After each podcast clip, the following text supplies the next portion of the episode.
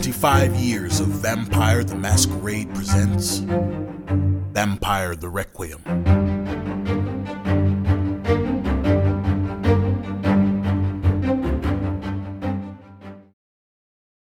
Hey folks, DJ here. I just want to take some time to talk about Werewolf the Apocalypse Retaliations by Flyos Games. This soon to launch game is brought to you by the same team that's bringing you Vampire the Masquerade chapters, and they just released a trailer to go along with it. We at 25 invite you to check it out at werewolftheapocalypse-retaliation.com to catch a peek at the trailer and be updated of when it'll appear on Kickstarter, which seems to be early 2022. The game promises to have everything that made chapters endearing to us, the fans, including scenarios, investigations, beautiful miniatures, and more. With that, thanks for your time. Hey everyone, and welcome back to 25 Years of Vampire the Masquerade presents Requiem. Um, we are here today, myself, DJ, along with Brennan, Hey everyone.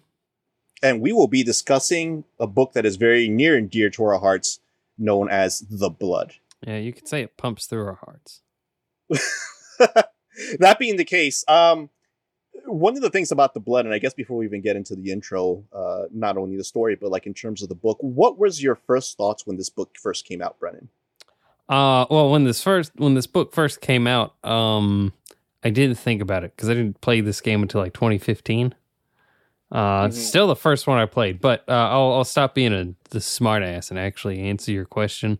Uh when I first saw what this book was, I was like, first off, it's called The Blood. I was like, what is the blood about? Is it a book all about Vitae? I wasn't fully wrong, but then I found out it was basically the, the equivalent of the player's guide, and I was like, I don't need this. Right. that was my first thought. And it wasn't until um someone pointed out some things like some some more like intricate details about vampires that I'm sure we're going to talk about as we go on that I was like, "Where where did you get this? It's not in the book." It's like, "Yeah, it's in the book. It's in the blood." And I was like, "Damn it. I should have read that." And it's funny you should mention that because that's almost the exact same way I felt when I first got the book. And I remember when it first print, like I was just buying Requiem books left and right. And it, I was like, all right, well, once again, most of us who, who pick up the game are just looking for mechanics and we're trying to scroll through and or for like nice juicy Mhm. pieces of fluff. And like it kind of took me aback because when I first started taking a look at it, I was like, all right, well, what am I going to do with this? And originally coming in from Masquerade, I was like, I should know all this stuff already. Why do I need to? And I put it to the shelf for a while before I picked it back up and I saw like the wisdom behind it. Even taking a look at this again and rereading it, um, I love you know how they kind of bring this together. And I think one of the things that we've been discussing so far through every uh, book recently has been like the developers forward, right? Uh, in Mhm. this case, it's by Will Hindmarch. And what was very important, this is a paragraph in here that I'll read uh, word for word because I, I just feel like it's very important to take a look at where he goes, it's been almost four years since Vampire the Requiem uh, debuted under red lights behind cage dancers at the White Wolf Party in Indianapolis in 2003. In that time, we've explored into the cultures and histories of the Covenants, out into the weird possibilities of the Seven and Belial's Brood, and up to the limitless possibilities of Vampire Chronicles, and down into the buried myths and legends of the damned. But have we moved too far from the raw, dramatic passion that is Vampire's bloody beating heart? And I think that line pretty much sums up the reason why I was originally drawn into Requiem when I finally did have the opportunity to sit and resonate with it. And I think Bob has mentioned it before. Speaking of, Bob is not with us this day, but I know he'll be listening and he'll be very proud of us when we go over it. So we'll be bringing his Hmm. name up every now and then. But it, it's true because I think when we were originally taking a look at it, we we fell into the romantic sense of like what it is to be a vampire in Requiem versus what it is to be a vampire in Masquerade. And while they gave us a lot of crunch, and we were speaking about this, I think last time, uh, especially when I was thinking about Belial's Brood, I was like, you know, I was almost happy when I didn't have to worry too much about Belial's Brood having so much detail behind them. And even though I appreciated the book, there's almost like that that cool piece where you could just let your imagination run. And I felt the exact same way when I was originally thinking about Requiem once again, in terms of I feel that this really focuses on vampire, right? In terms of like that loneliness, what's happening, just the Requiem itself. And I felt that as every book came out, it was adding just another layer. But you're right, you know, did we move away from what made Requiem Requiem? And I think for me, uh, this book and this being addressed specifically during the forward uh, was very impactful for me.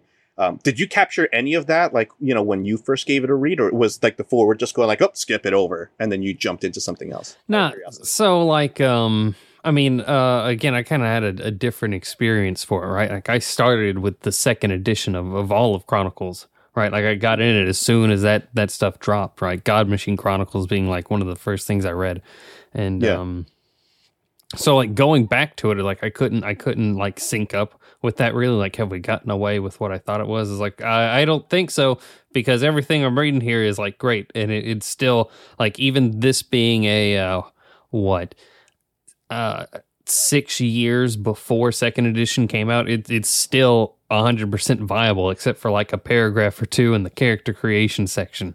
Right, it's still right. it's still uh, in pace. So all those and it Requiem had like uh, developer lineup changes since then, like Will Hindmarch.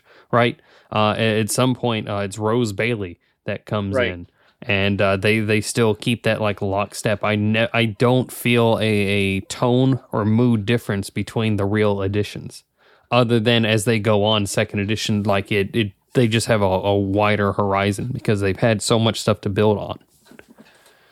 Right. And another thing that kind of draws into it is like the first paragraph or like the first topic marker there, it definitely says that it's for the players. Mm-hmm. Um, and I, I truly feel that it's something that people should resonate on and, and, take a look at because it really is for the players. Many things have already been created for STs, or like if you're taking a look at a different system or game type, there's always like a Dungeon Masters X, Y, and Z, or Storyteller, Game Master, what have you. But this being specifically for the players um, and them just tackling it directly is, is something I thought was really great. Um, and we'll get into that. I mean, like I, we might as well just begin it now, and I think mm-hmm. we should take a look at that in terms of uh, the way the chapters are broken up. The, the there's uh, three chapters in here. One of them is definitely the kindred character uh, for chapter one. Chapter two is the properties of the blood, um, and chapter three is being vampire psychology.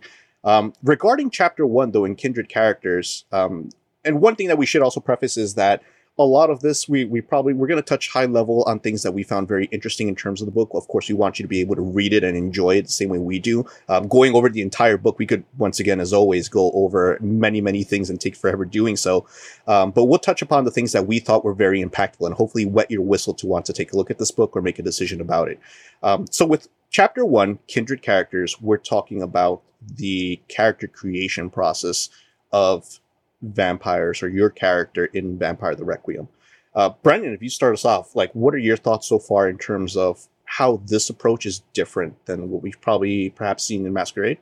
So, keeping with that that high level, um, the the biggest thing that stood out to me when I when I especially when I first read it, um, was the the at first I was like, I don't, I don't get how this section is so long. Like I, I, would flip through it right and I'd see paragraphs like this is attributes three page letter. This is skills. Like how are you talking about this so so much? Right? You just throw dots and you're done. You go in, just make it make sense and go. But this was the first time that it was like eye opening to me. It's like, hey, hey, dummy, you're, you're taking like strength three, but uh, how what what character did you make? They're like some scrawny guy. They were they an athlete in college? Well, no. Then how are they above average in strength? I was like, I don't I, I don't know. I never really thought about it that much in depth. And the, the point of it was that at every step, every time they're going over this, they hammer home like all you, when you're playing a game, you shouldn't be like, you shouldn't use your sheet as a crutch. I believe that per, 100% when you're role playing, it should be based off like, like the, the concept you came up with, right? But if you're going to make your sheet be a, a, a faithful reflection of that, well, like uh, what you got to, um, you got to start putting it, paying attention to to what you're putting on it, right? And that I, I say that because that's me talking to like my old like first or second character Brentron back in the day. Like, hey, this means something, right? Second time I think I said that.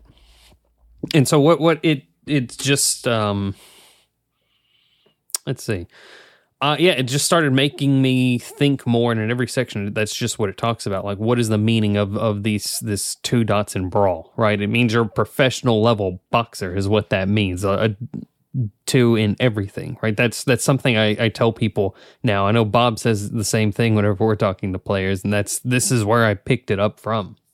Uh, so this this book actually, in this this one chapter, even though I don't think I have a lot to say about it, that that's had the biggest impact out of well in this game and in like any other I'm playing at this point. And I think another thing to mention with that is uh, from both of ourselves being STs, we've kind of taken a look to see where players make their initial purchases, even playing Masquerade or Requiem, what have you. And it's one of the things that kind of gets lost in the sauce because you're right. The first thing that ends up happening is it's kind of like I'm at a car dealership. All right, just just give me the keys. Let me go ahead and put it in the vehicle. Let me go ahead Mhm. and room. Do I have to pay this? I'm gone.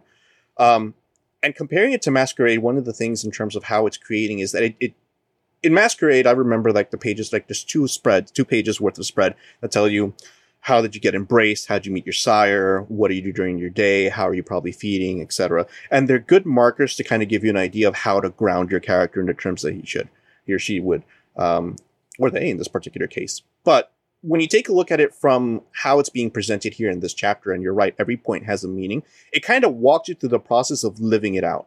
You know, and originally where it was a storyteller who would assist the player, and it still should be the storyteller to a degree to kind of assist the player, help navigate uh, through character creation. This book, especially as a person who had come in like solo, and I was doing this, you know, at the the beginning of online chats and not having had a play group, I'm like, well, how do I get my data from this? How do I immerse myself into a character, right? Because I Uh-huh. didn't have a storyteller readily available. I'd have to reach out to like one of the STs on the old White Wolf chats, New Bremen, etc., to help me out uh, to create these characters. But before then, it was like, how am I going to immerse myself or think in, in the fashion that I should? And uh, for me, liking the role play as in R O L E over the role play ro R O L L, I wanted to immerse myself more into it. And I think as it walked through everything, it gives you the reasons as to why. Um, not only does it give you points, as Brentron was mentioning, in terms of how they have meaning, uh, along with templates of like if you're filling in a specific um, aspect, harpy, sheriff, bruiser, investigator, etc. It also goes over the reasons why, uh, a little bit more in depth of why every clan has like favored attributes, why they have finesse attributes, why they have um, strength attributes as well, resilient attributes um, per clan. And I thought that was also really good. Uh, for me, I think what stood out the most in this particular chapter as well, um, that took up a lot of my attention. I thought it was very beautiful to add, and it's something that isn't really presented often in in most games up until this time when I've seen it print was there's a beginning, a middle, and an end that's kind of being uh, like described to the player. Right? It's one thing that no one wants to talk about because sometimes when you play a game, some people have the mentality of saying, "I play to win," and so the uh, the idea of the game, even though we should be able to speak about it in terms of a theme or in terms of what we're hoping to get out of a session, especially at your session zero, this tells you, especially with your characters, like there is going to be an end. Mhm. And it doesn't tell you end means death. End just means you know how your story is going to end with your character and when you should or should not retire them. Um, have you encountered that before? Or in this case, have you ever considered it? Let's even put it that way when you were probably in your early like days of Requiem, regardless of edition. I I never considered it until honestly I started playing with you guys, and that's because I don't. Um, it wasn't until like when I was playing on on the server with y'all back in like what 20, 2018, I think that um that it, that I played a tabletop game. That's a fun. That's a different experience, right? In that you really uh, like LARPing. We we all have every character has their own personal plot that they're going on, personal story, but that stuff will will like roll on, right? Like there are, uh, I think we had the last character from like five years ago retire not too long ago, Mm. and it's um. Th- that's to say, like you, you, the the ending, the beginning, middle, and end for for characters in LARP seems to be stretched out a lot farther than it is in tabletop, right? Because in, in tabletop, because it's a smaller group, you can run your personal plot, those plots faster. You can see those that development uh, faster, right? It has more momentum. Uh, and it's because of that, like I was never really confronted with the end of a character that wasn't uh, like um, combat oriented. Uh, do you think that also kind of probably like influenced how people may have seen the game? I mean, obviously we understand folks that LARP and tabletop are, are I wouldn't say too much different beasts. They obviously have their own type of end goals here. Mhm. But knowing that there is an end for a character, do you think that if people uh, had approached LARP in that particular fashion, or knowing um, what the purpose of their character might be in LARP, would have changed anything at all? And it doesn't have to be, you know, obviously what it is, but it, since it's presented in this book, I want to go ahead and see what your take on that is. Yeah, it, I think I think once you, I think it's a question not many players are, are used to, to hearing, right? Because I've seen some other people react to it. It's like, what do you mean the end of it? Like, I'm going to play him until he's done, right? And then what story are you trying to get here? And then there's kind of that stutter, right? Like, I never thought about it. Uh, and I know I certainly had that reaction, but now, um, yeah, it, it paints it. Uh, it, it's it's a I think it's a game changing like uh, perspective, honestly, because um, I know people that have played more antagonistic sides, right, for for their characters, and anytime you ask them that, um, uh, they're, they're, those characters don't have a good end to them planned, right? You, you can't, otherwise you're not. Um, uh, I'm rambling here. Sorry. Let me let me get back on track so we're going in the same direction. Uh, the, the point is, I think that that um, because you have a set goal, right, for for any character that has that end, you have a, a place that you know for sure this is the the direction I want my plot to go. Right. That is um. So that's honestly like a uh, sort of like how we have the anchors, right? In in first ed Right. we have the the virtue and the vice. That's an and we have aspirations as well. Um. The, that's another role play guide point you have to move your story along, and it's it's incredibly satisfying when you get that end uh, that that you planned out, which doesn't happen a lot. Uh, I think nine nine out of, out of the ten players that I've talked to that have had this perspective, only one of them got to that end, and it it happened pretty quickly, right? Because like this is the story. All right, well, cool. Um, on to the next one. I think it's particularly freeing as well because this, you know, many people don't want to have to approach it because they always. uh, We know that people fall in love with their characters. There's no reason not to. Um, but it also is nice and bittersweet to see it come to an end. It's also very fulfilling to do so. Mm-hmm. I would also argue that knowing what type of end you have for your character, even if it's just an outline of it, gives you the ability to act and roleplay freely, knowing that you don't have to worry about anything. The story is a story. You've already decided whether or not you're going to betray that mafia boss. You already know whether or not you're in trouble with the prince and his sheriff and or the hounds or scourges that are kind of roaming throughout the city. You know who you've you got on the hook and whether or not they may or may not betray you. And it, it, the thing that pops up in my head is kind of like that uh, one of the ending scenes to like uh, Carlito's Way, where he's trying to get onto the train, Mhm. but when you take a look at the back of it, he already knew what was happening. He led that lifestyle, and I think knowing that just made the story uh, that much more fulfilling. So that bullet point or like that aspect of of the chapter regarding kindred uh, characters was definitely um, one that I wanted to point out.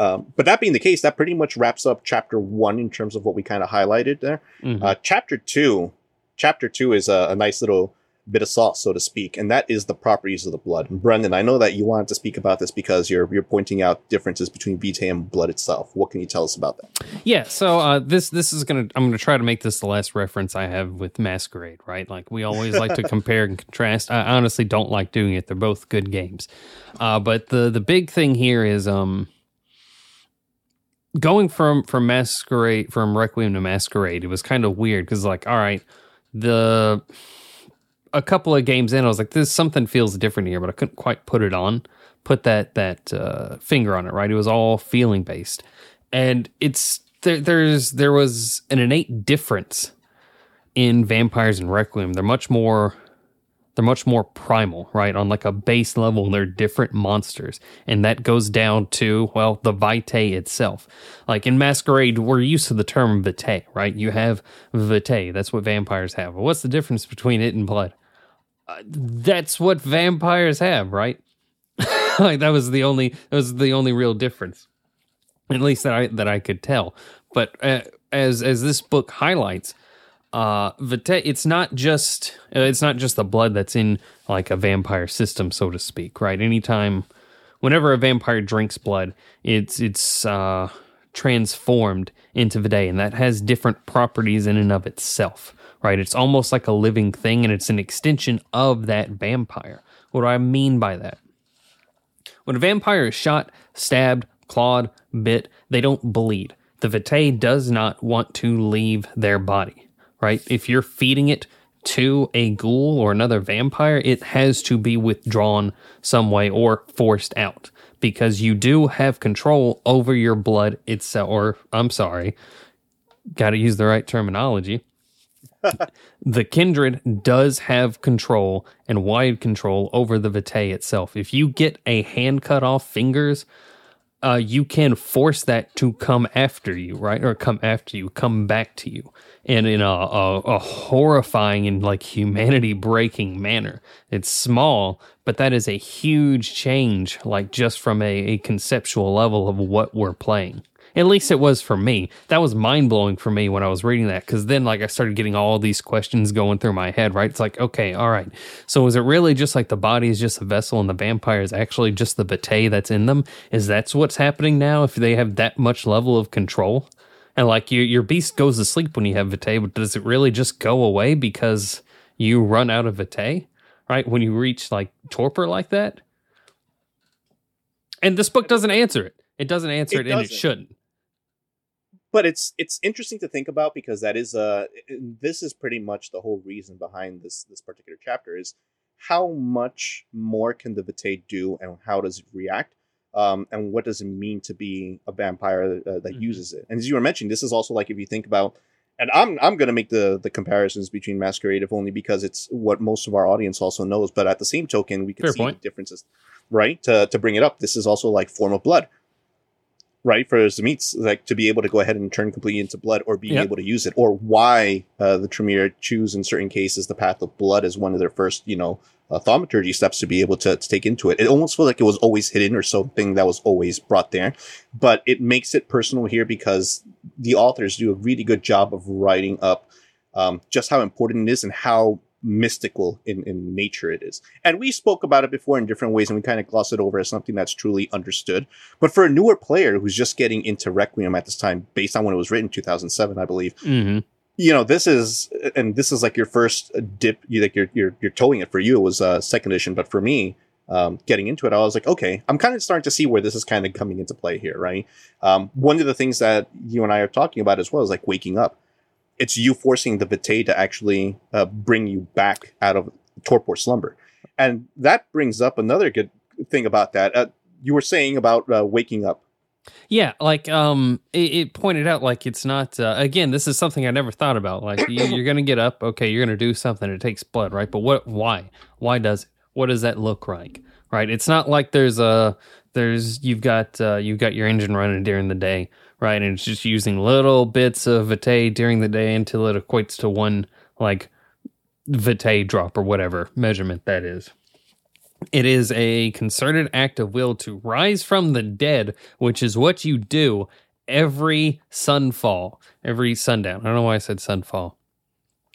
right. But it's like all these small things that that happen. Your vampire is in a constant stasis. Nothing happens unless you or your beast make it happen. So all those things, right, that that people take for granted are um like just normal biological processes.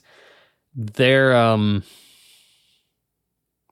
it's a weird like control of your body that a vampire experiences, right? That's very unusual. Like me sitting here, I, I, they don't.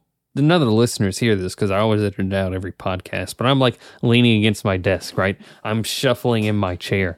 This, I'm getting away from the point, but it's. I'm going to circle back to it. Don't worry, DJ. It's all in the uh, the same vein that any anything the vampire does is is conscious and requires will. So getting up during the day does require conscious effort. It's not like lifting a boulder. It's not a Sisyphean struggle, but it is a conscious choice to rise every night that the vampire makes.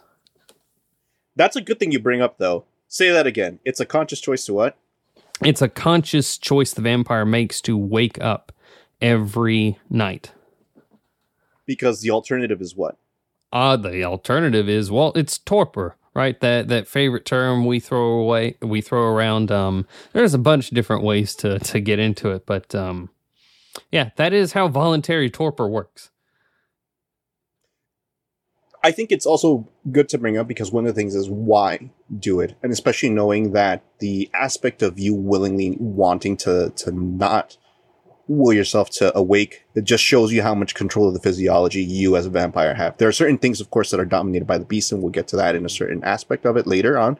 But this is the stuff that you do take control of, and I think it's important to kind of highlight that because. Um, it once again shows you the control over it. Other things that this chapter kind of covers as well is like why you would use it to imitate life right? Whereas before, um, in the masquerade version of it, we're talking about like how much more effort it takes for you to kind of give yourself the blush of life and what it actually does. You mimicking the other things.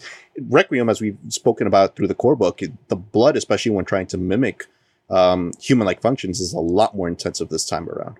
Um, especially anything from like being able to to copulate, to, to go to do coitus, to to menstruate, even to do all these things that normally wouldn't have been offered in, in the previous version, and it's because of the vitae itself, or the vitae, as we say, um, to be able to to to simulate these acts, and it's all part of, of, of being able to bring up I, I guess for lack of a better term, what those innate powers are that we kind of take for granted.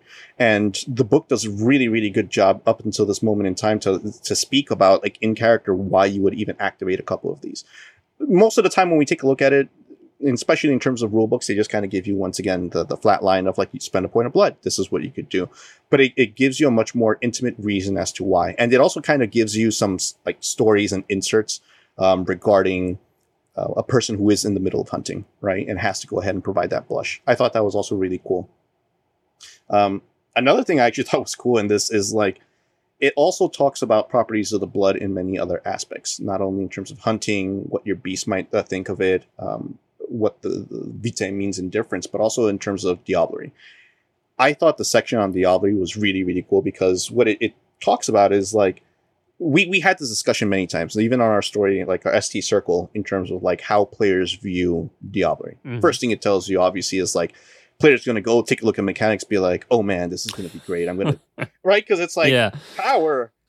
Um, All right, that's but, that's well. Usually, whenever the player is like brings up Diablerie like that that quickly, I'm like, "All right, yeah, here's here's the answer to these questions. Also, here's your complimentary katana and trench coat." because I know your next questions are going to be about armor and weaponry. Uh, but yeah, but I think you're right because you know that's one way to kind of take a look at it through the Cambro lens. But you know this this one paragraph of sorts talks about you have every right as a storyteller, or even as the person. Once again, even though this is for the players, anyone could read this. Of course, this should sink and ingrain itself into the players that the rules could also take a backseat. People mm-hmm. are encouraged as well. And we've done this trick a couple of times, uh, you and I, in terms of making sure that it's not just a mechanical thing. It's not just a loss of humanity. It is a sinful act. Um, and it, it does stain the soul. And there's a lot of stuff to play up to it. And especially because of what that vitae, it's no longer your, it's your vitae because you stole it from someone else. And, you know, as we were mentioning earlier, what makes a, a vampire tick? What makes that kindred tick up until that moment in time? We've talked about when they wake up, um, how to use it to heal as well as one of the things that they go over to a certain degree. Um, rousing for everything, but you actually taking it from someone else and claiming that vitae and that no longer being something that animates uh, that particular kindred, but now animates you and what it does to to you. Uh, I thought that was really, really good to kind of take a look at, if only because it, it outlines it in a fashion that doesn't speak directly to mechanics, but speaks to the action itself. Um, because I don't think we see enough of that in the books. Um, it also goes over like traditions and what did the traditions mean specifically when it comes to the act of the blood. Blood's got its own thing, and especially when it comes to the vitae. Uh, Masquerade, it, it talks about how in Requiem we understand and we know that images are distortions to vampires. You, you can't mm-hmm. just keep a kindred in an image at one point or another they'll distort. And while it's a mixed blessing because sure, you could walk through mirrors, you're not going to have many people be able to take a look at you. Um, but it doesn't change the fact that you, it doesn't excuse the stupidity of a vampire to put himself in a position where they see something masquerade breaking. Much like Brennan was mentioning before, being able to reattach limbs and someone sees you do it. No amount of distortion is going to stop anyone from being able to see that. So I thought that was kind of funny. Um, the progeny, you know, why eventually the loneliness takes hold and why blood calls to blood and why you want to reproduce. Um, how it is a willful act and how most people, especially in Requiem versus um, what you would normally see in Masquerade are usually groomed for this to mm-hmm. happen.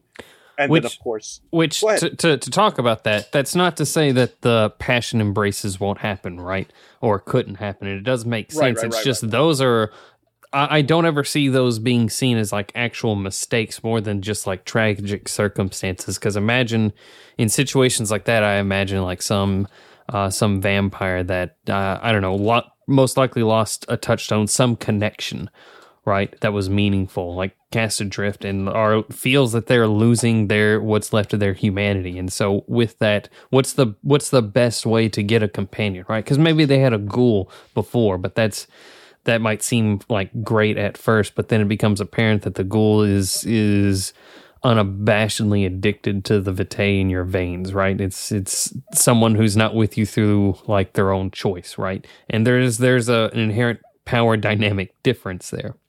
Maybe you want something that someone that's more on your level, some companion, right? But what that means is you're damning someone in a moment of of like passion or depression. You bring them into this uh, into your requiem, right? So those those situations can happen where the the embracey, uh, the childe rather, is uh, maybe not quite as uh, not quite the norm, but it, it can still happen. But it's no even in those situations, it's no less willful. Right, and it's interesting because I think uh, first edition really takes a lot of stock into making this willful act, Mm-hmm. and I think it's one of the things that kind of also adds to the romanticism about it because this is like where the passion in vampire comes from. Why else create without giving it any meaning?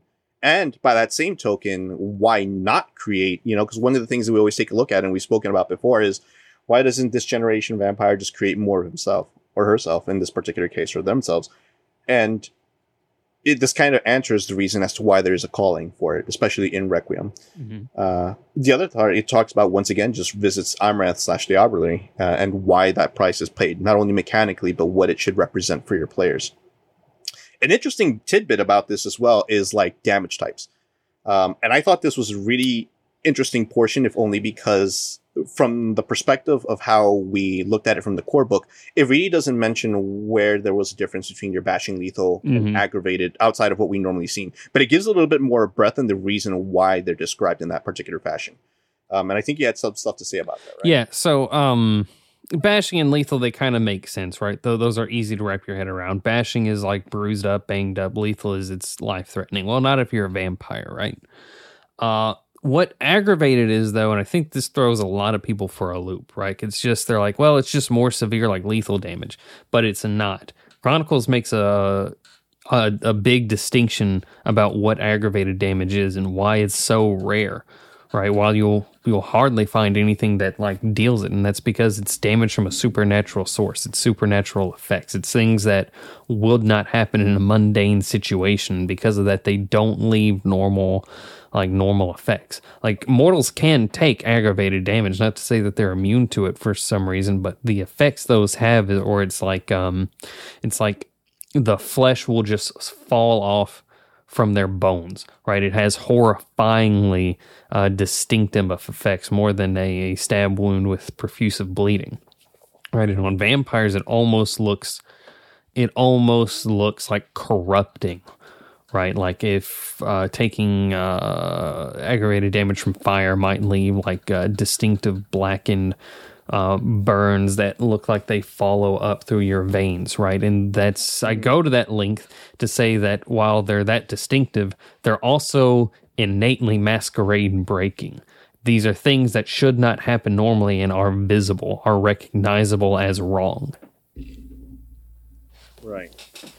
And do you think by the same token, in masquerade breaking would also be healing? I would almost argue, right, in terms of how that uh, the vitae starts to actually knit that body together, as you were mentioning before. Oh, absolutely. Because you, it takes, uh, you know, uh, bashing damage might not be uh like super dangerous for mortals, but they're going to carry around that black eye for a while, right? Or those bruises on their arms. But you're walking around, you, you might have just gotten, uh, you might have met your, your friend Gary after you got into a scuffle at the bar, and as you're talking to him, you see his like black eye just start to n- disappear as you're talking to him, and you're like, what? Mm-hmm. And it's funny because it was one of those things that we were mentioning before just doesn't kind of get explained as often. But another thing that this also does mention is the ties of blood. And I think one of the things that we that we didn't cover before, not in much, we we spoke about it once again in core, is the Blood sympathy, The right? That's what you're blood talking sympathy. about. Yeah. Exactly. Like, what did you get, especially when they spoke about blood sympathy here versus what was actually brought up in the core book? Like, did it solidify it for you a little bit more than what we originally anticipated? I, I think it did. I think it did. It went more into more specifics. It didn't. It didn't really have like a, a ton of information because I don't think it's needed. But it goes into enough detail and giving you like examples to really hit that home. And I, think it also shows another reason, like what you what you mentioned before when we were talking about progeny, right? Like why people wouldn't just go around making vampires. Well, not only is it a willful act that has that cost, then there's a cost that comes with making vampires like from that point forward for forever, and that you're always innately and intimately tied with them to the point that if you frenzy, right? You let's uh, concrete example time.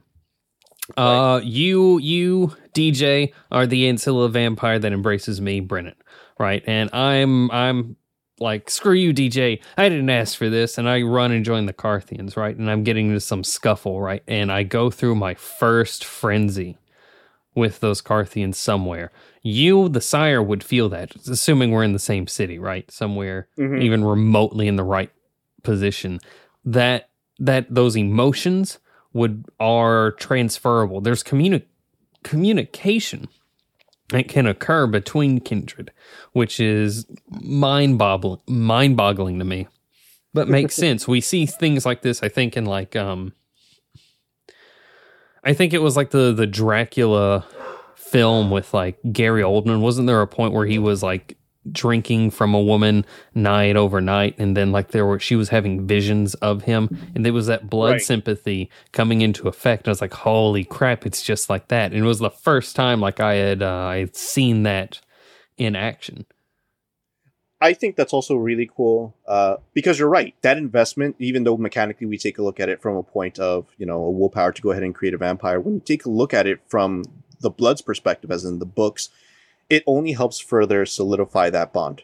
That that investment carries over, and I think that is uh, that is cool in the sense of being able to say, okay, well, if if you're if I'm your your sire and you're my child, and you're able to kind of draw that line back. It, it's the mystical resonance in it, and it's something that wasn't brought up before uh, in terms of like when it was around masquerade, and even more so in the beginning uh, of Requiem, because we knew that the sympathy was there, but he had to come up with very clever ways to kind of bring it up, especially as a newer player. Yeah. So this was kind of one of those things where you start putting it together, going like, ah, okay, I see what you're doing here, and I could see where I could start playing with this a little bit more. In fact, I think this is one of the things that you could make a couple of stories after, right? Someone actually going missing and then you feeling the pull elsewhere. Or what happens when you don't feel the blood sympathy pull anymore. And that could kind of lead to some interesting chronicles there, but this kind of gives you that kickstart to kind of give you, you know, that, that base template of how you should be kind of approaching it.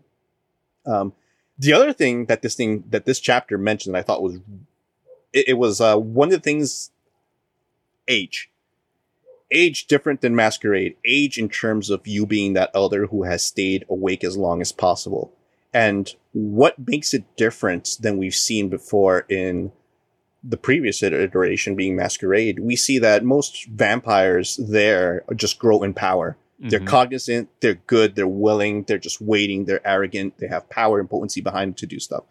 But when you get there in terms of age it's interesting that it describes it as you getting slower and or sluggish in the process of doing so and that you're literally fighting to kind of stay awake night after night. Um, and you would think that or at least i would think and I, I think this is where i'm asking for for your opinion on it as well like if you're that much stronger knowing that you've grown in blood potency and you know that the only things you could probably feed off of right now happen to be other vampires like how do you envision that in your head? Is that something that you thought was gonna go down in that way? Or did you think they were just gonna be as sharp as like masquerade vampires when you heard about what age does to a vampire in Requiem?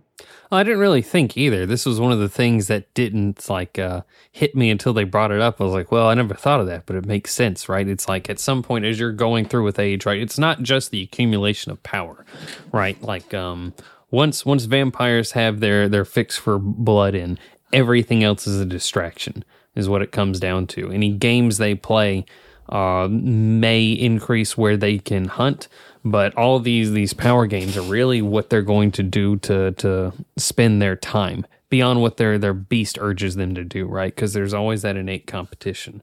But what happens when you're winning that competition? You're top dog and you have been for centuries. Boredom sets in, right? And that and on top of that, there is that age. That sluggishness makes absolute sense to me because I can imagine like You know, you know how like when you were a kid, it seemed time passed incredibly slower than it did now.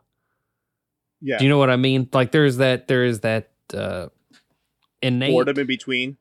Yeah, that and there's that innate like sense of time difference that changes when you have like, you know, when you have centuries to look back on and remember.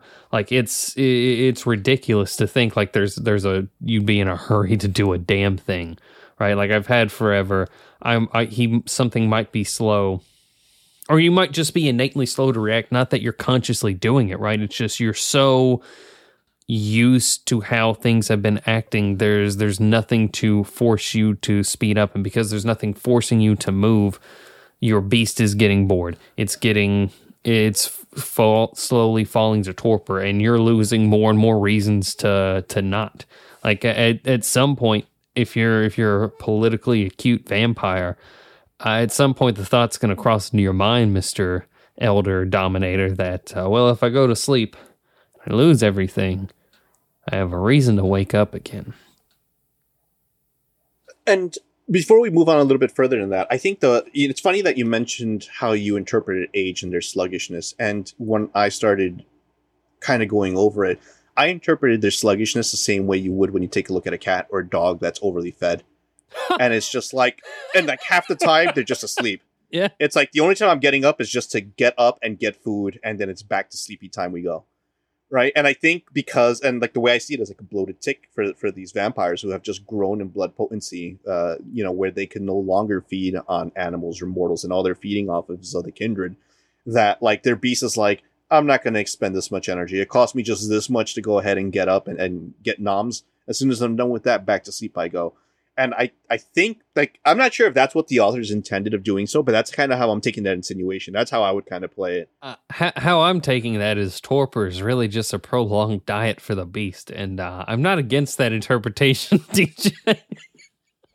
But you're right because that actually leads us into torpor, and I think what uh, you know, torpor they mentioned as we have spoken about Uh-huh. before is a voluntary action because you control the vitae to go ahead and do so. And uh, what it mentions in terms of torpor is um, sometimes you just want to do it to breathe life back into that anyway that you've gone through, right? That ennui that you're you're about to embrace or have been embracing for years. The the prospect of just going to sleep and hoping that when you wake up things aren't the same, even up to and including you being confused, lost, or whatever, just because it's new and exciting is a thrill of a concept for people who have just stayed awake way too long. But that's one aspect of it, being the conscious aspect where, you know, the the ego says, Hey, BTW, this is what we're going to do because I want this for me. But you mentioned up as well the beast going on a diet. Mm. Do you like I- would you feel that that's probably more of a motivator for you than it would be uh, That- otherwise? uh, as I'm going to change the terminology for it because it's it's jokey and uh, the uh, while I found it funny at the time, uh, it's it's it's a serious thing like that. Uh, I'm going to keep saying it. The diet is a serious consideration for elders, right? It's because well, like you had talked about, at some point they're going to get to where the only thing that nourishes them is the vitae of other kindred. And that's not something that is easy to do necessarily, and it certainly makes every other kindred around you just a little bit more nervous. At some point, it's it's not worth the hassle. Um, and uh, another another reason I'm going to pivot because I I've, I've always loved this. As soon as I read about it in the Invictus uh, thing is or in the Invictus book is the uh, well like partnerships with other kindred that uh, and you might be thinking, but Brennan, how does how does partnerships with other kindred like work into torpor? Right. Dynastic houses, you mean, or like the cycles? Yes, the cyclical houses, right? The or Right. cyclical dynasties, I think, is what they called. Where like Right, right, right, right, right. Right, where three uh for for those of you that that don't know what that is, quick explanation. It is when two or more kindred come together and decide, all right, we're going to combine all of our resources, everything we have, our two lines and those that are loyal to us. Two are asleep, one are awake. And that one that is awake has control of everything. And it is their duty, their agreement that they will shepherd it and grow it. And that way we can sleep and have new new lease on life when we awaken, right? And while that's specific to the Invictus, there is no reason at all that that's unique to them, right? I, I can see that working in like Carthian uh Carthian secretariats if you want to get fancy about it, right? Or or some pretty scary circle of the crone cults that They do mention it in a circle of the crones because remember that one of the things that we also should mention within Torpor is you dream. Uh-huh. and that's the scarier part. It's you literally dream. It's not the. Uh, it's not like you have him dreaming like in Masquerade. It's like it's a nightmare because you give up control to know that you're going to wake up, but your memories just become foggy. You know, one of the things that they also mention uh, in this chapter is the fact that your body doesn't age, but your mind does. And Mhm. after a certain amount of time, your your consciousness is frayed at the edges, like burnt nerves. And being able to see through it, and, and Torpor is a huge deal. And as you were mentioning, cyclical houses or dynasties for the Invictus, but the Circle of the Crone, one of the things that we also spoke about in that book is they know how to control, um, or at least make the, the dreams more pleasant uh, during it, right? They could commune with, perhaps it's a communion with the beast, maybe it's a communion with the ego, or what makes the kindred to kindred. Um, but it's one of the greater mysteries that does exist, and it's one of the things that is alluring. But the sad part is it's almost like a lose lose, right? Because on one end, you either stay awake and you feel the sluggishness of the beast and the age dragging you down, and you give in to torpor. But if you do, you're giving into that nightmare, um, and you don't know what's going to come out the other side, even though you think it's accelerating. Or otherwise, that could be another reason why you just stay awake as long as you do. Here's a um an incredibly dark idea I've had on torpor for a little while now, specifically around this, right? The the dreams you have in torpor. What if the reason those happens, like the reason why your memories are corrupted or distorted, is it is it's because even in torpor, the beast isn't fully asleep. It still needs to feed off of something, right? Sort of like why bears get fat during the the summer so they can sleep through the winter, but they're still like burning some energy, right? Well, vampires feed off of blood, but why is that? It's because they feed off of life. That's what vitae means, right, or, or refers to.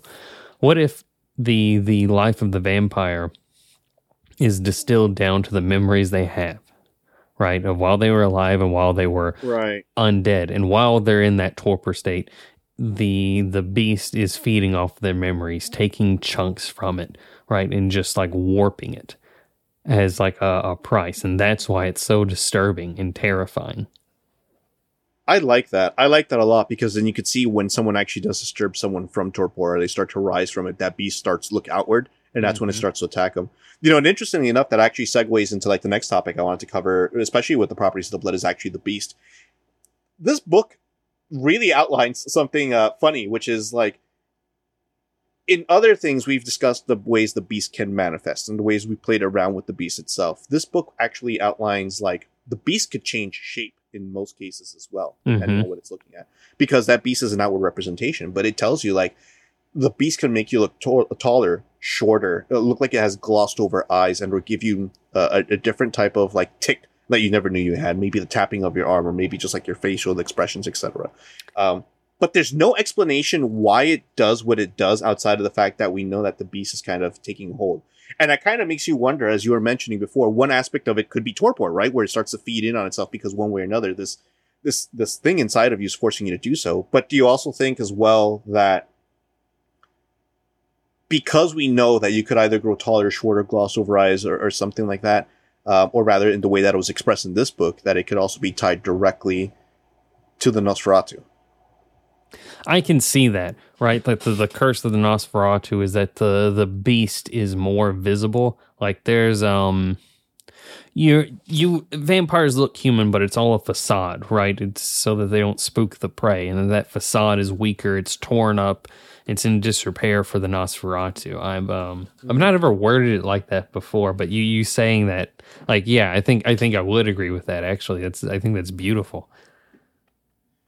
And that makes it cool because we get to see ways that you could play around with the beast. We know that its main things are just hunger, sleep, uh, eat, kill um, as directives, but in terms of how they manifest, I could, al- you know, it's another one of the images that popped up in my head was uh, Men in Black, the first one, where the guy was written by that roach alien. Oh, and yeah. you start to see right, and it's just like the the outward expression of it, knowing that it's being written by the beast as it twerks and just like twitches and like it starts off looking somewhat normal until like you know the the desiccation of the body starts to set in a little bit but it's still a beast that's kind of writing it. That's kind of one way i was kind of also looking at it but that was uh that's kind of what drew up to mind there. I think this is this brings up like a um, an implicit kind of question, right? Like we we've Right. stated before, your uh, the the bodies of kindred are static, right? They're not changing. But Mhm. well, we talked about in the Ordo book, that's not that's not necessarily true. Through like painstaking, literally painful situations, or through constant and through concentrated acts of will, you can elicit changes in your body. And we see the the beast doing that, if at least temporarily. But then earlier in the book, we see um, like with with the vitae itself right? How uh you can you can will it to act to move to return to you right? Or to stay in your body. So can you make changes through like just through force of will alone?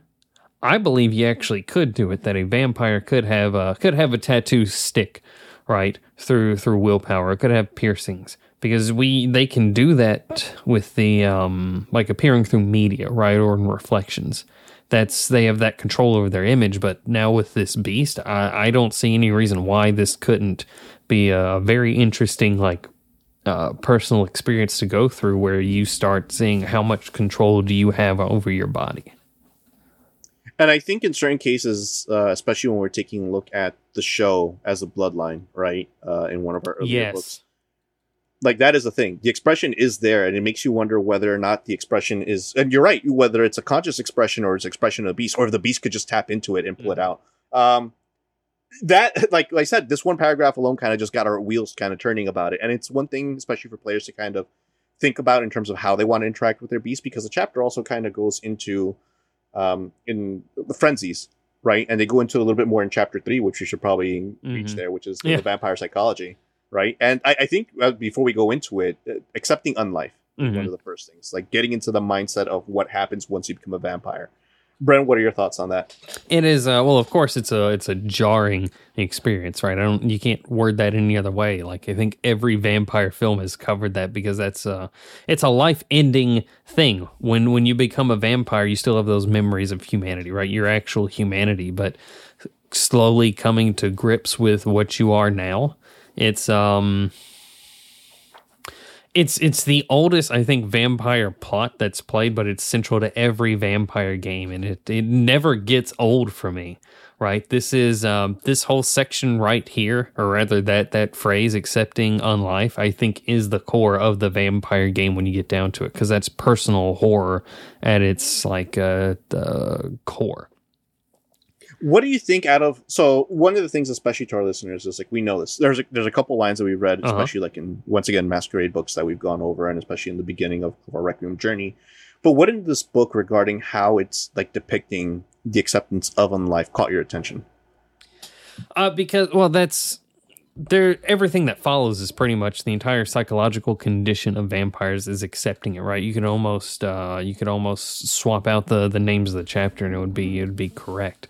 But the um, it's like what what does what does that what does that journey look like? Right? Do they do they cut ties with their family? And if they don't what what happens there right? What if um i never see players talking about this. It's like every every vampire that's ever embraced has been like a a orphan that never got married right? But the vast majority of people have like romantic connections. They have spouses. They have parents cousins uncles like extended family networks. And you never see that come into to play. And i i, I hate it You're no, and you're not wrong, and I, I'm glad you brought it up because think about it. Like um, when we think about a character, we become too selfish with it, and we only Uh-huh. begin. The, our character sometimes only exists in a vacuum, and I think that's the beauty of this chapter as well, along with Requiem. Um, is just bringing to the forefront that you don't exist in that vacuum, while simultaneously existing in its own vacuum. Why? Because you are not divorced for the most part from the people that were around you as much as you want to be. Your lovers, your family, your friends, etc. But by, by the same token, that isolation comes because your requiem is lonely unless you start finding other Mhm. monsters to kind of go through it with. Um, and I, I guess we could kind of blend this together because this is this also goes over the stages of unlife, right? Uh, Anything yeah from being a, ne- a neonate where you're the initial go-getters because you're like, what do I do with my current life?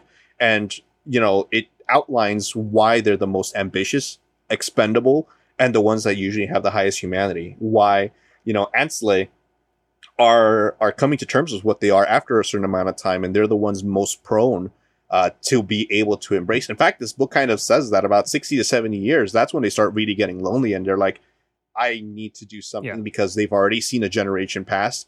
And I guess like any most biological creature, they if- want to pass that like legacy, right? if I can talk about that, I, I think you. I think you actually you, you hit it right on the money. That is a big thing. Like when you see when when you've passed a certain amount of point where you're like, I was embraced before this person was born, now this person is retired after a 60 year career.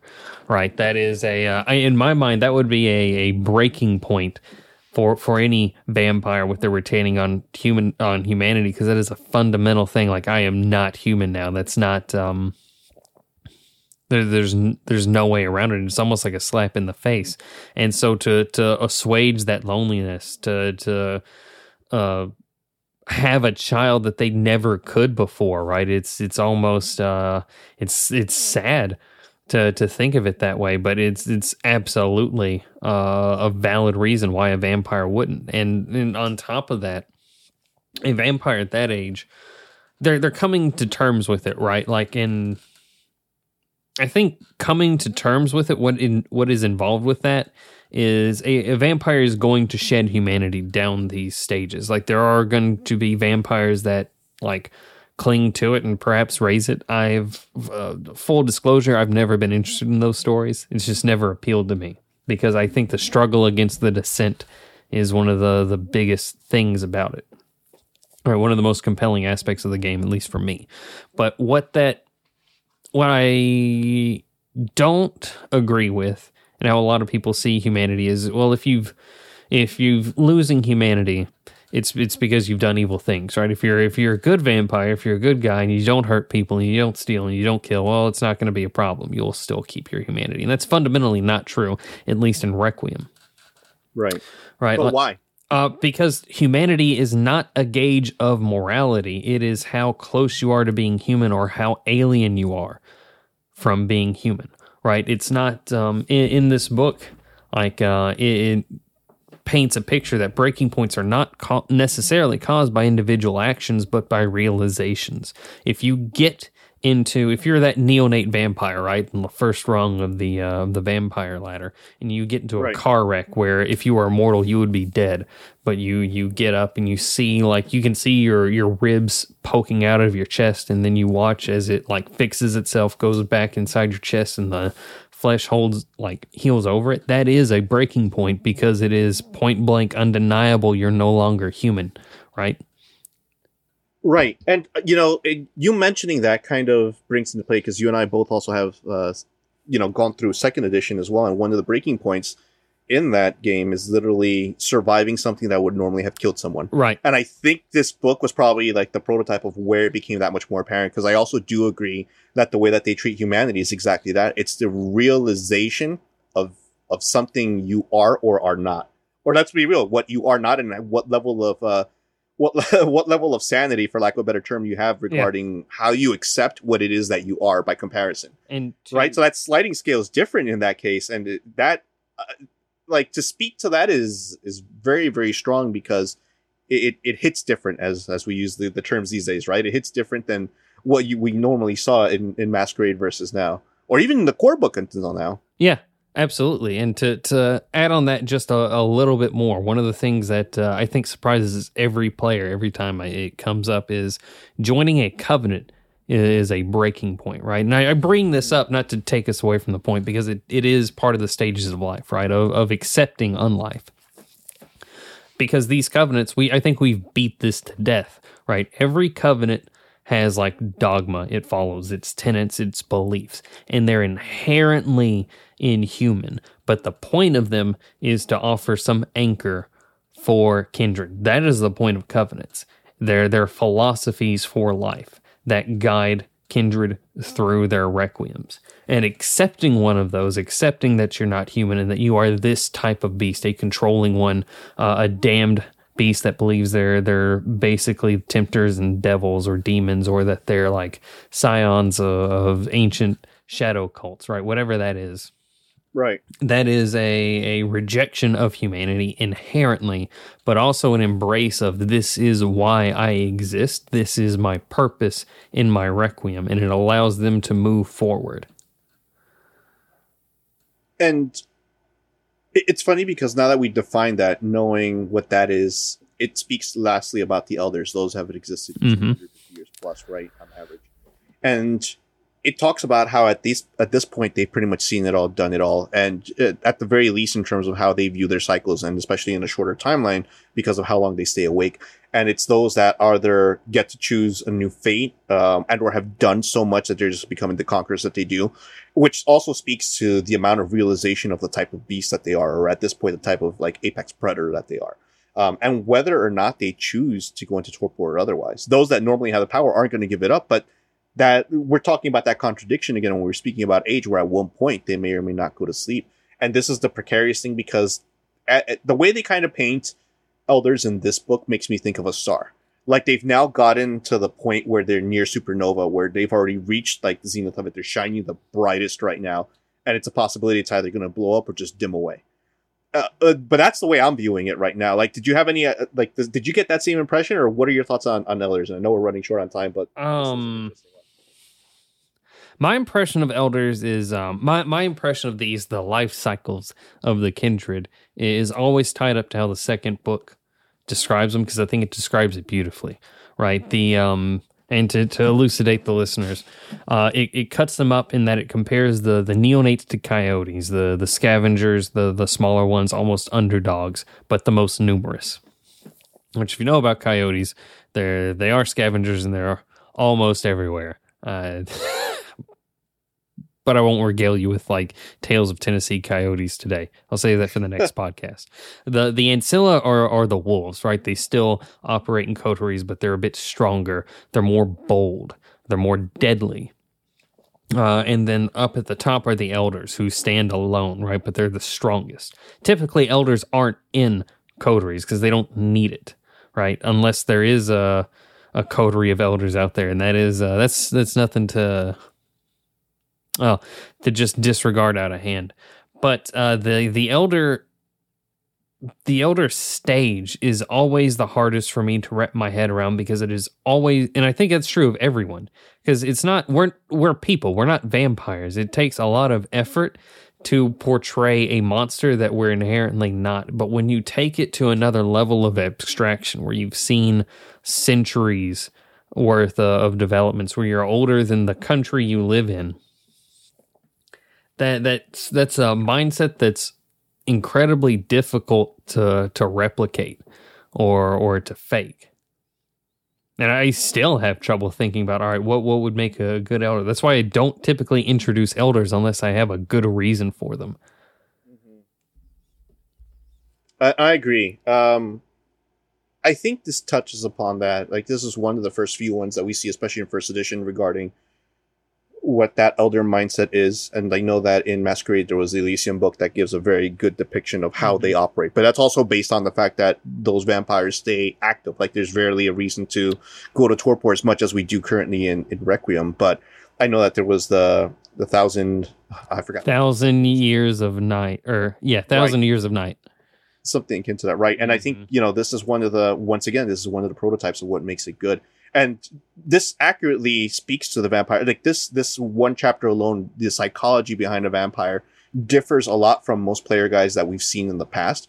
Um, because it accurately gets you in that requiem mindset. This is once again calling back to um, what that developer's note was in the beginning of that foreword and you know one of the other things that this chapter also brings up interestingly enough and I, I you know as we we end cap this is the psychology behind the usage of disciplines Mhm.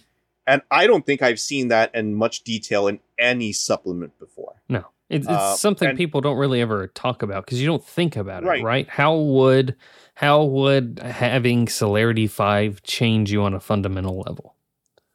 exactly exactly and you know this is one of the things that you have conversations with your players or you as the player may have not taken into consideration usually and let's be real every now and then we're like i want this dot or like i want wolf claws All What's right. the closest way? Pop, pop, pop, pop, pop. Buy as many points as possible because I want this power.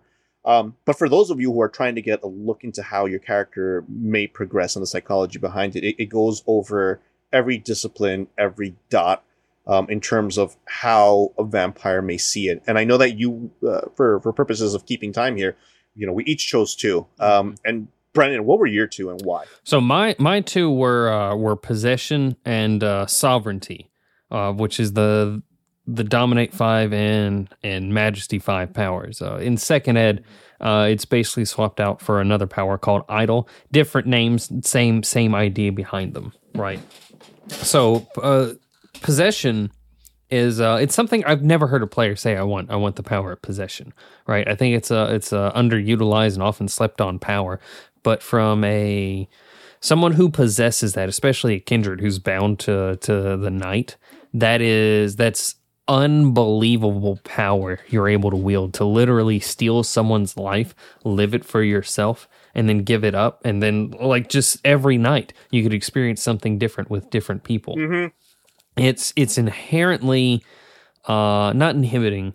What's the word I'm looking for? Enabling for for like um it reminded me of that Twilight Zone episode about that child that has godlike powers. When you're able to do things like that, the Yeah.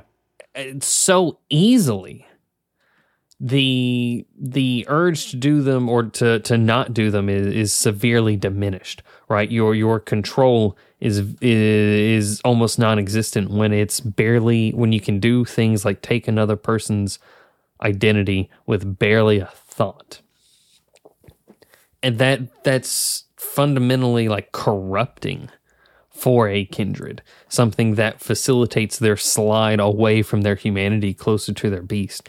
And the the reason i picked uh sovereignty in in idol to to also talk about the second ed is because they do the same thing but from different ways. They they're they're at the the top of that ladder for majesty right? But when you have that and you're wielding it you are you've snaked your way into the hearts uh, of those around you. Made it to the point where you yourself are like an addicting presence. They do anything for for validation from you, and there's there's nothing you could do t- to make them well turn away from you.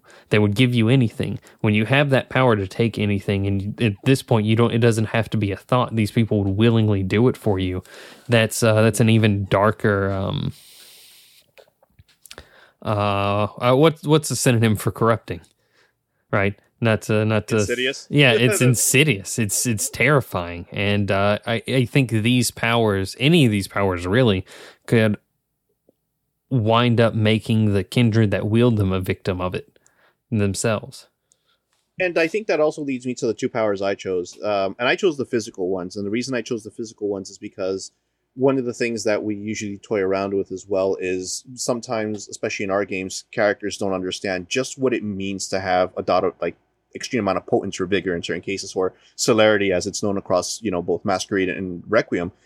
But the psychology behind it, especially when it comes to like for example celerity, celerity just tells you at one point um, you grow super dependent on the fact that you just move faster than everyone, that you forget that everyone's just moving slower than you are and it could lead to i wouldn't say derangements as it's known in the book but it'll definitely lead to the fact that there's a, a, certain perception that your vampire will have. And it'll also just continuously increase right? So i think you know one of the lines that is mentioned here is and i'll, I'll read it as a quote because it's it's really interesting. In addition to the supreme overconfidence that a vampire who makes frequent use of celerity is likely to develop as the notion that he is literally untouchable to take root. The real potential for mental damage lies in the discipline's insidious, self-necessitating aspect. What begins as an occasional luxurious burst becomes eventually an ingrained strategy. As he throws himself into situations that he cannot sur- cannot be survived without the rapidity that he has come to rely on, something the vampire could literally not live without. It's an addiction right? And the same thing happens with vigor. Vigor speaks to the fact that people who are usually prone to have higher uh, points in, in vigor, uh, which is like the, the equivalent of potence, they're hungrier than most because of their overdependence. They feed mm-hmm. because they're just like punching holes in everything and are crushing things without notice. Um, and in some cases, this is the only discipline that also mentions that they have to become somewhat conscious of their actions lest they break anything they touch. Um, one of the ways that kind of mentioned was like practicing martial arts just to know how to control the amount of, of emotion and, and strength that you put behind everything. But, you know, knowing that, one thing that I want to bring up is I made a parallel analogy to this in terms of how we're talking about it now, especially because of the psychology behind it versus um, where we are with like Crúac, where Crúac is directly tied into humanity and the loss of it, and you obviously giving up a portion of it to the beast in order for you to be able to commune with it or know that there's Mhm. something innate with it.